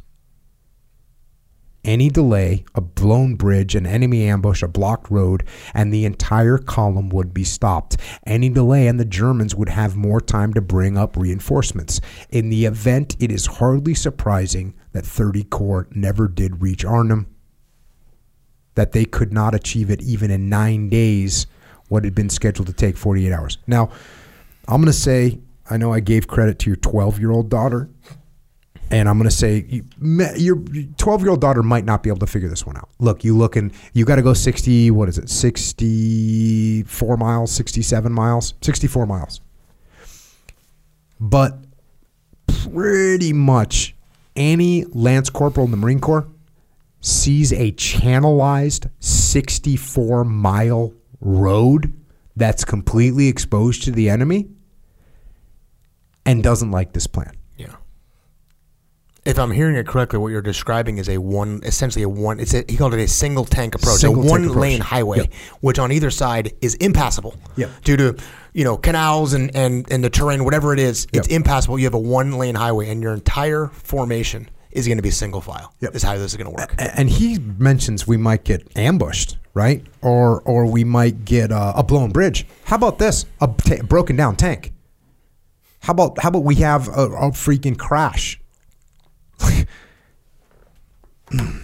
Number three, as might have been expected from what is known of English autumns, the mists, if not the mellow fruitfulness of the of an English late September, delayed the departure of subsequent gliders and paratroopers for the reinforcement of the First Armored Division. Like we didn't think there might be fog in the morning. We're in England. England. Market Garden, perhaps more than most military operations, necessitated good communication between the various units and commanders of the attacking force. But here, technology failed them. Though it was now 50 years since Marconi had succeeded in sending messages by wireless, the radio sets carried by the invasion force proved useless. Unless within earshot of each other, no one knew what anyone else was doing. And, and look, I, you can say technology failed them.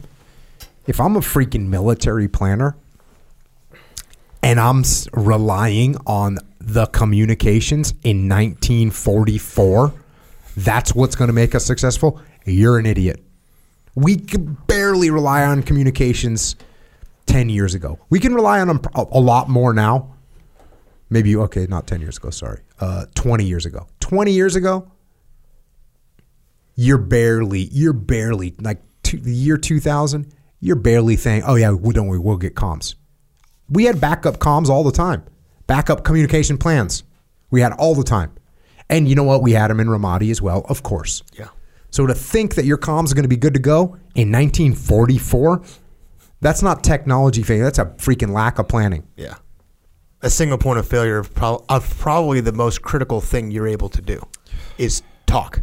Yeah. More than employ your weapons, even more than moving, your ability to talk is probably the most critical thing that you have to coordinate all these different assets, all these different things going on. I can't imagine. secondary. I mean, we had. I remember when I was in Ramadi because as an Anglico Marine, comms was my was really the number one thing. It was secondary to the to the utilization of the aircraft. Number one was comms. We had this incredible comm suite, and every brief was, "Hey, let's hire, let's create the prioritization of how we're going to communicate." And it was based on where we were, how far away we're going to be, what assets were available. If I have a Humvee. Cool. I got a vehicle. It's powered. I got this high powered antenna. I've got these cool powered radios. And if I got to get out of that Humvee and start walking, I don't have that thing anymore. So I got to have a backup plan. Yep. And every single mission I went on, me and my radio operator talked about if this doesn't work, what are we going to do? And guess what? Stuff, the nicest, best high tech stuff didn't work routinely. Yep. And by the way, what are you doing then? You're getting out your signal panel. right? We're marking our position with a big in- orange Yep. panel. Number five, since the airborne assault was to take place in daylight, and because it was vital that 30 Corps should complete their journey within 48 hours, 64 miles in 48 hours on a single track, the whole enterprise depended upon the absence of strong German forces, both in Arnhem area and on the approach route from the south. Hence, it came of something as a jolt when they received reports from the Dutch underground that two SS Panzer divisions, which had mysteriously disappeared sometime previously, had now reappeared alongside, almost alongside the dropping zone. This information, passed on to Montgomery, received support from the British aerial photography of German tanks in the Arnhem area. Meanwhile, forward troops of the British Second Army reported a buildup of German forces along their intended line of advance. Hmm, might want to reconsider. This was the moment to reassess the risks involved, but since these ugly facts did not accord with what they had planned, they fell upon a succession of deaf ears. ears. Taking the lead from Montgomery, who described the report as ridiculous, British Second Army headquarters were quick to discount it also. When one of his intelligence officers showed him the aerial photographs of German armor, General Browning at 1st British Airborne Headquarters retorted, I wouldn't trouble myself about these if I were you. They are probably not serviceable at any rate. Is there any stronger form of just straight like denial and idiocy than that right there? You get shown the first you get intel reports and then you get shown photographs of the armor tanks, the German tanks on the ground, and you're like, they're probably not serviceable. You can't make this shit up. You also know that there was two divisions there that are gone. You, it's it's they didn't appear out of nowhere. You know these divisions existed. Yeah, that's The intelligence officer was then visited by the Corps medical officer who suggested he should take some leave because he was so obviously exhausted. And at first, Allied Army headquarters, the chief intelligence officer, British, British Lieutenant Colonel, decided there was no direct evidence that the Arnhem area contained, quote, much more than the considerable flak defenses already known to exist. As Ryan puts it, quote, all down the Allied line of command, the evaluation of intelligence on the panzers in Arnhem area was magnificently bungled. Finally, just in case there were any residual doubts, the intelligence staff of the Second Army came up with the reassuring opinion that any German forces in the Arnhem area were, quote, weak, demoralized, and likely to collapse if confronted with a large airborne attack. That's insane. The freaking Nazis, the Nazis are trying to defend their Reich. They're fighting for their lives. They're fighting for their country. They know what happens if they lose. They're some of the finest fighting forces in the world. And yet we're just going to go ahead and catalog them as weak, demoralized, and likely to collapse. and by the way, randomly, it just if they're confronted with a large airborne attack, like that's the thing. Because hey, when you're an airborne attack, because that means you you do you even have anti tank weapons? Barely. You got no armor. This is ridiculous. Market Garden went ahead, but not so quite as planned. Instead of encountering a few old men who collapsed or ran away, 1st Airborne Division fell upon a hornet's nest of German armor. armor. Far from being demoralized, the enemy fought like tigers to defend the gateway of their homeland. And far from sweeping across Holland to aid the hard pressed paratroops, the tanks of the 2nd Army's 30 Corps were reduced to a crawl by the combination of unsuitable terrain and determined opposition.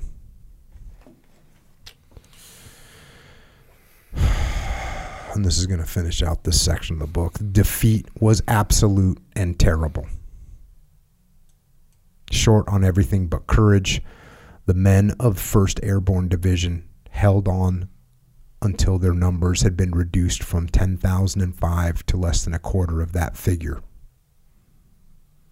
Total Allied losses in killed, wounded, and missing exceeded 17,000, some 5,000 more than those who came, became casualties on D Day.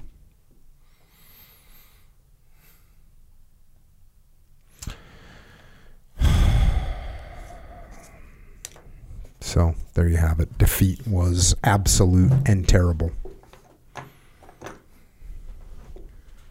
And that despite the fact that for the beginning of this section, sheer initiative, quickness of mind, fortitude, and self, selfless heroism, the conduct of those who actually fought the battle has never been surpassed. And and this you want to talk about disturbing. Uh, Field Marshal Montgomery described the mission as a 90% success. That's that's how he presented it. 90% success. I- think to be clear, if I understand what you're saying, in the aftermath, In the aftermath of everything that yes, happened. he considered it. Yeah, He reported, considered, told people right. that this was a 90% success. Um, actually, there's a, a little quote in there I got to read based on that. There's this. The, the, he so he says this is a 90% success, and um, there's a Pr- Prince Bernhard of the Netherlands said, "My country can never again afford the luxury of a Montgomery success." Yeah. So that's what we've got. Um, it's insane. It's weird how you and I are at a loss for words over and over and over again. if you know if you're listening to this and you've got some free time, I, I think I mentioned it last time. We're talking about some of the characters, but Band of Brothers covers this, and and Market Garden from the American, um, you know, uh, airborne troopers and and Arnhem. There's a cool replaying and retelling of this and what we saw in the combination of that. But this is revealed there. It's it's it's very well done, but it does not it does not um, expose the depths of the why behind it. It looks at it looks like it looks at it from a tactical point of view, and it's it's very good to see. It's really you should watch it. It's not Band of Brothers is awesome, but this takes it and reveals it on a level that that for me the reason I can't I don't know what to say is it's really hard to just it's this is this is 1944. Yeah, th- we aren't new. We, we, we are not. We're experienced yes, combat. Yes. When D Day is behind us. Like, this isn't figuring out, hey, how do we get our footing here? Things are not going well. This isn't Singapore. This isn't Pearl Harbor. This isn't the invasion of Poland. This isn't even the Battle of Britain. This is 1944. It's, it's, it's crazy. Yep. You know that you can see. Uh, I guess the British, the British generals, they they have a different little character that they play. You know, when they get up and they need to convince people, you can see like Monty, right? You know, getting up. Well, gents, it's a rough fight, but we've got ninety percent success rate. You know, you can, you can like that. They're doing a different thing, but it's the same. It's a different accent, but it's the same bullshit. Chest out, furled eyebrows, a little bit more, a little bit more haughty from the Brits from Montgomery, but he's playing that same role. And you got to ask yourself, why does this happen? Why why is this happening? Why are we going through these historical examples? It's not from technology. It's not from lack of fighting spirit. It's not the terrain. Um, it's bad leadership. And where does this bad leadership come from? Where is it rooted? Well, it is rooted in the psychological, the psychological minds of these leaders. And there's plenty of great ones. And we're not talking about them on this podcast. We're talking about the psychopaths. And we will dive into that on the next podcast. Until then, Echo Charles Yes, sir. um, you know we're we're trying to not be psychopathic types of leaders we're trying to be better than that we're trying to be better in all ways Yeah. you know yeah. got any recommendations for us how to get better We're trying not to have monumental complacency. that's definitely we're trying not to do that I think that was a, a thing. yeah So yeah, let's not do that. How about that? Okay, well, let's start with ourselves. Right? You start with yourself. mm-hmm. I'm not gonna put your oxygen mask on before my own. okay yep Otherwise, I cannot breathe, and Good then I cannot, you know, function. well I, I guess technically speaking if i was in charge of a group of soldiers Yes. and i was uh, i had gout Yeah. i was gout, overweight Yeah. i was unhealthy Yeah.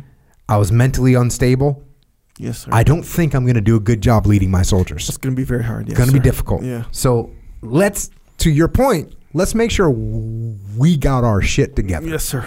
I, I agree. And yeah, here's some ways to do it. Look, we're working out. We're reading. We're reading. Yeah, we're definitely reading. We're listening. Uh, you That's know, what I do. Yeah, I listen. Work out and read. Yeah, Yeah, I yeah. work out and I listen. You know, and I'll read here and there. Either way, when we work out, when we do things, we got to put our bodies through little something so they can adapt Mhm. to be ready for a big something. Hopefully, hopefully, hopefully. Okay. Right. On this path, we're gonna take some beatings. It's okay. We got some supplementation. Okay, let's talk about energy drinks first. Mhm. Energy drinks, the good energy drinks.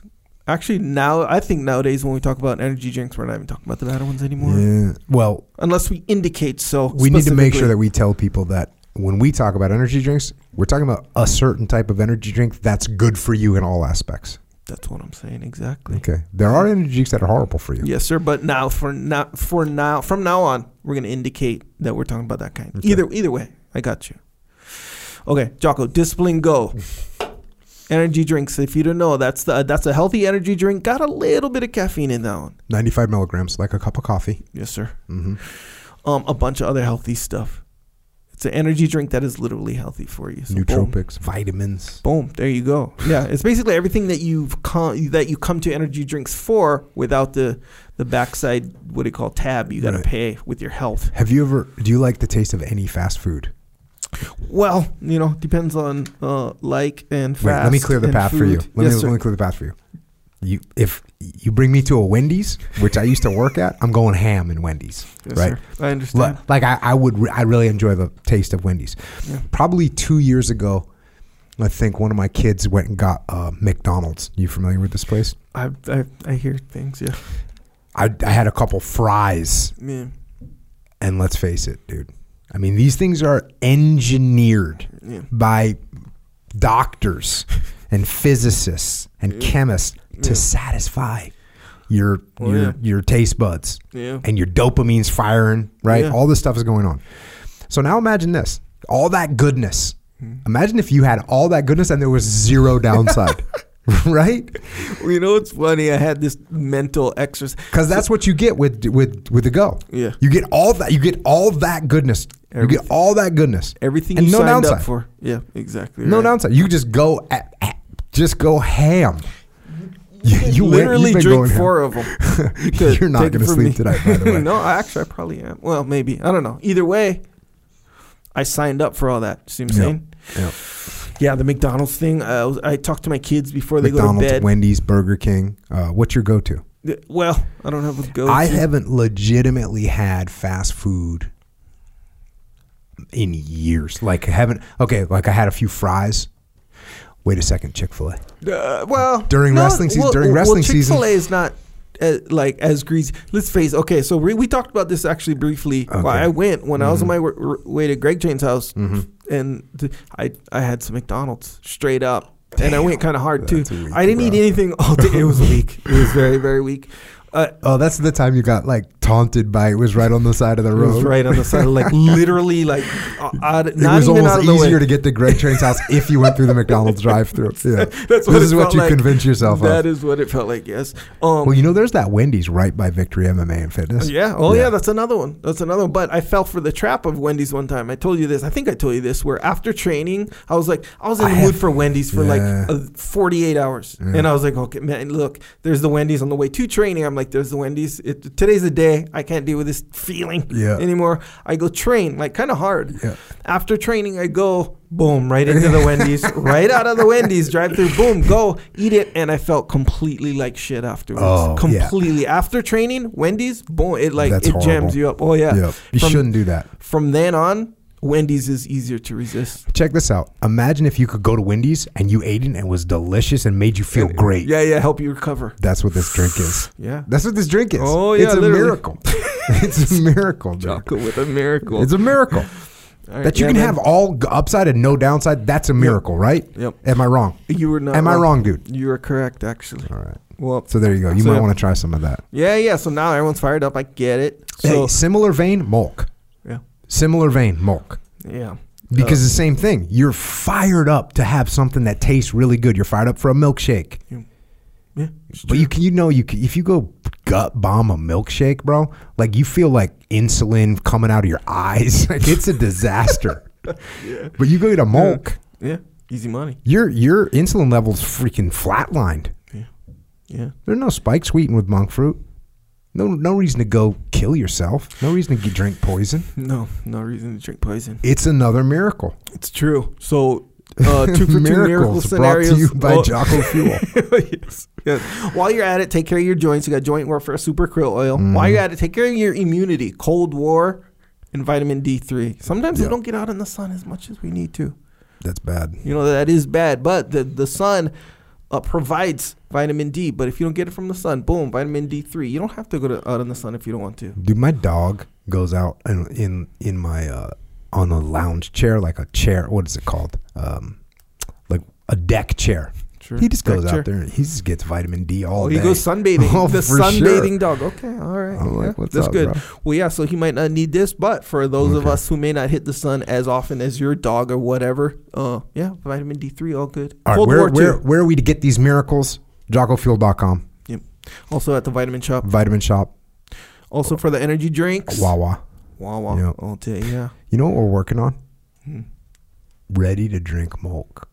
Oh, So you just roll in yeah, and you yeah. just pull it Good off idea. the shelf Oh, yeah. and you're slamming a milkshake that's good for you. Oh yeah. This is like another miracle. dishing out miracles. It's good. but yeah, so yeah. Also, you can get a subscription to this stuff if you don't know that. You, you get free shipping, and you get you're not gonna uh, remember Mm-hmm. to order it. Because sometimes when you order it, it takes one, two, three, four. I don't know. However, I don't know where you live, so I don't know how long it's gonna take to get to your house. But sometimes there will be that lag time that you don't want, especially with the joint stuff. Actually, sp- pretty much with all this stuff. So you get on the subscription. Boom, you get it Mhm. reliably. Boom, boom. Free shipping, by the way. On that one. Also, Origin USA. Oh yeah, you're gonna want to get on that. Yep, you want some American-made stuff, especially the denim and the boots. And then again, I guess you know, depends on what you like, what you're into. Well, denim and boots aren't gonna do you any good if you're looking to train gi jujitsu. Yep, but boom, we got some gi, uh, gis, American-made. The Riff gi, by the way. We've been talking about the Riff gi, Mm. but that's one that's like depends on who you are, but you can sleep in that thing like pajamas. for sure. If we made a long one, like a long jacket, you could be straight up in a robe. right. You'd be straight Yeah. up in a robe, bro. Yeah, I might even exercise my right to wear that robe too from time to time. Looks good.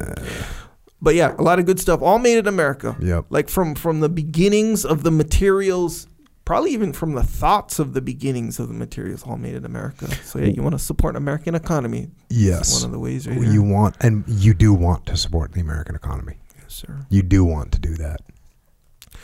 Yeah, it's true. Again, originusa.com. If you like something on there, yeah, get something. You support. Uh, you support a lot actually. Mhm. Also, speaking of speaking of supporting a lot, Jocko's store. It's called Jocko's store.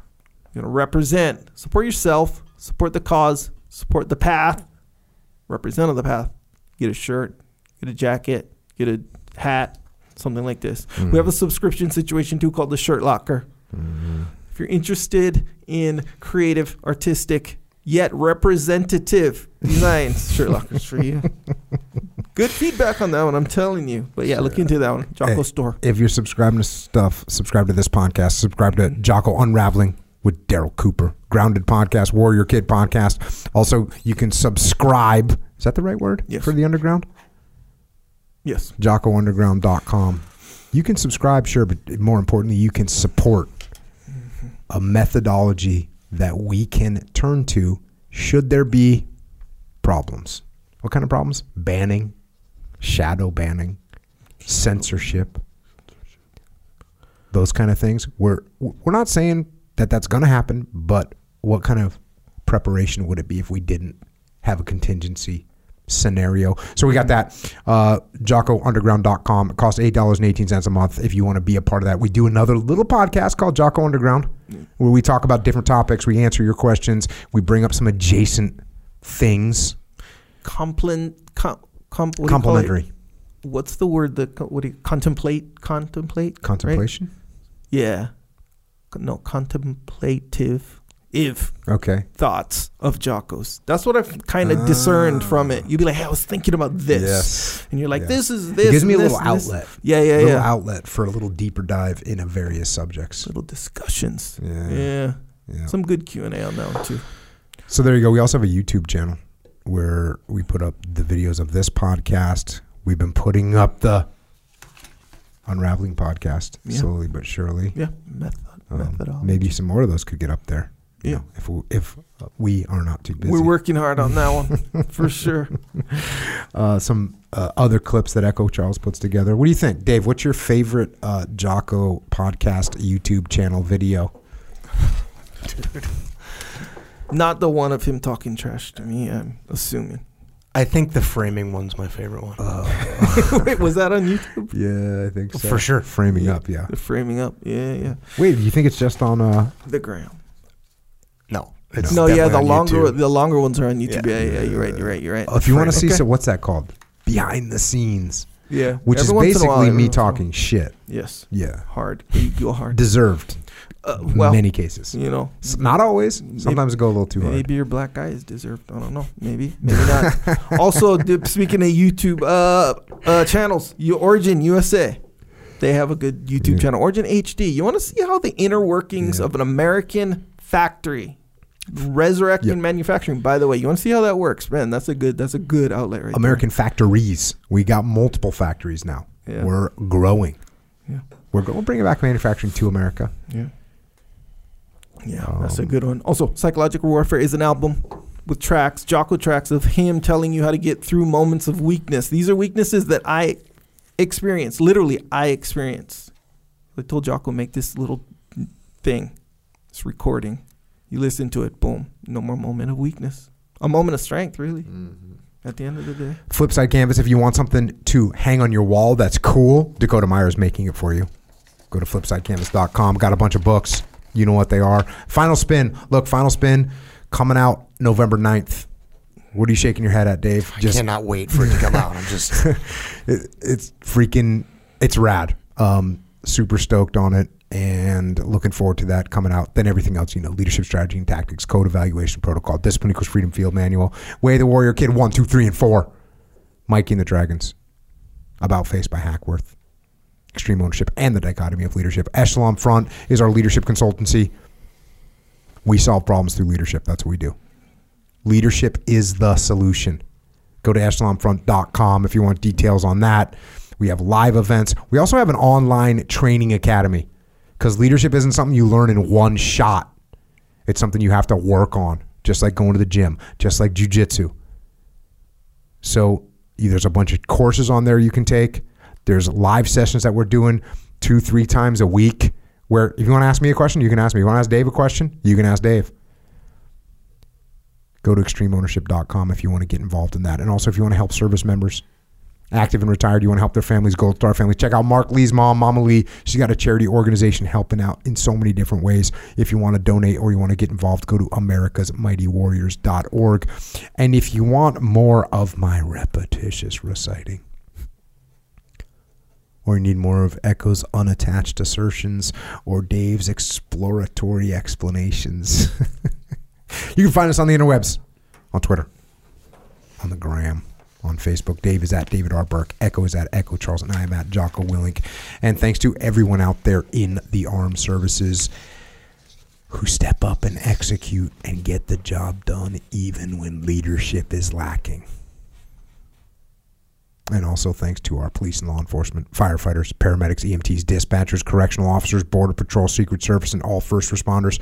Thank you for standing duty here on the home front and keeping us all safe and everyone else out there. There's a common theme in this book that, like I said, it's really not in this book, and that is a failure to detach. And as we read these blunders and errors and catastrophes, it's so easy to see these mistakes being made. But they're not obvious to the people that are caught up in making these mistakes. They can't see the tactical errors. They can't see their emotions. They can't see their ego. And it wrecks them. And it causes these disasters. So don't allow that to happen to you. The worst mistakes we make are the ones we don't see. And we don't see them because we're too close. So step back, detach, see what you're supposed to see, and that will allow you to do what you are supposed to do. And until next time, this is Dave and Echo and Jocko. Out.